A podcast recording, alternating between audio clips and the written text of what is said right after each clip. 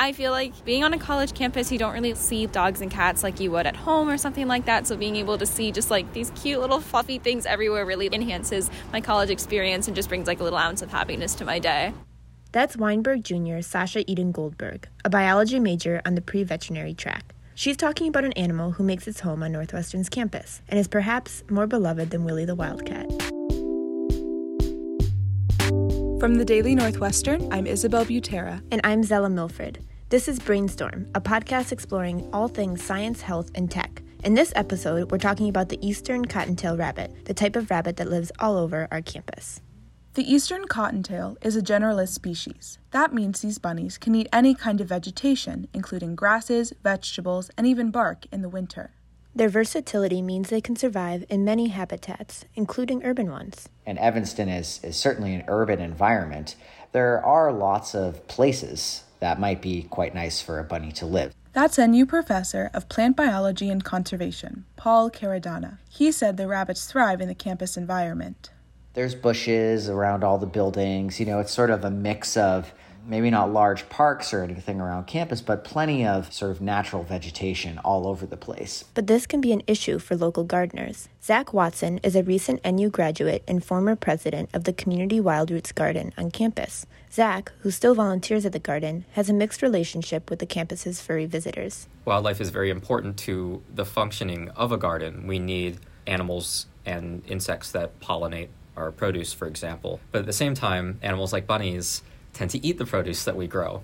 To adapt to bunnies looking for a snack, Wild Roots uses garden boxes of varying heights to plant different kinds of crops. Members have seen many animals near the garden, including skunks, squirrels, robins, and birds of prey. Still, Zach says the animal they see most often is the eastern cottontail rabbit. They've recently found a group of baby bunnies in one of the garden boxes. A large bunny population isn't necessarily unique to Evanston. Sustain NU's program coordinator, Kriya K, said this is because rabbits do what they are famous for reproduce. We're actually in the middle of breeding season, which is why a lot of Northwestern community members might be seeing more cottontail rabbits than usual. Kriya said campuses across the Midwest generally have good diversity of shrubs and grasses. Beyond being part of their diet, this vegetation serves as nesting areas during mating season. And it helps that bunnies on campus are safe from natural threats. I don't tend to see, uh, you know, large predators like coyotes or things like that. So I would guess that the bunnies are unchecked in a sense. There's no no predator to sort of reduce their populations.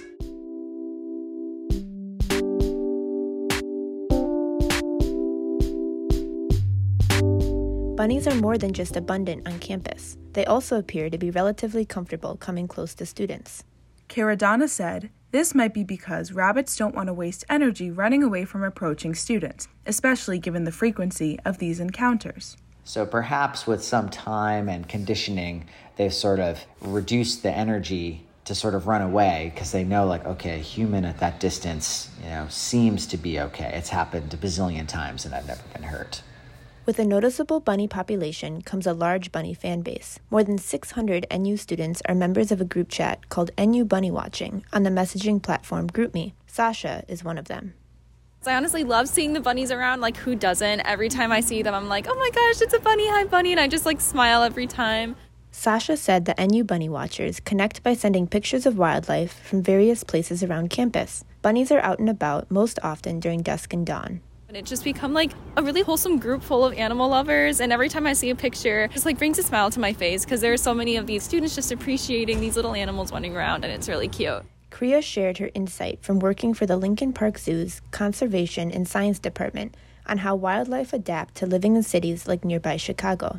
So there's a really deep tradition and community around studying urban wildlife in the city. So it's an exciting place to be for urban wildlife, particularly being in such a big city that has such a diverse landscape within it. Although baby bunnies are irresistibly cute, Kriya reminds students not to feed or meddle with natural wildlife. They can become too comfortable around humans and put themselves into dangerous situations. Instead, she encourages members of the NU community to continue appreciating our neighborhood cottontails from a safe distance. Cities really are places for wildlife too, and I think it can be a really beautiful thing to remember that we live in an urban ecosystem and this is also an ecosystem and wildlife are all around us and it can be a really nice way to connect with our natural environment to take a pause and notice the animals that are around us.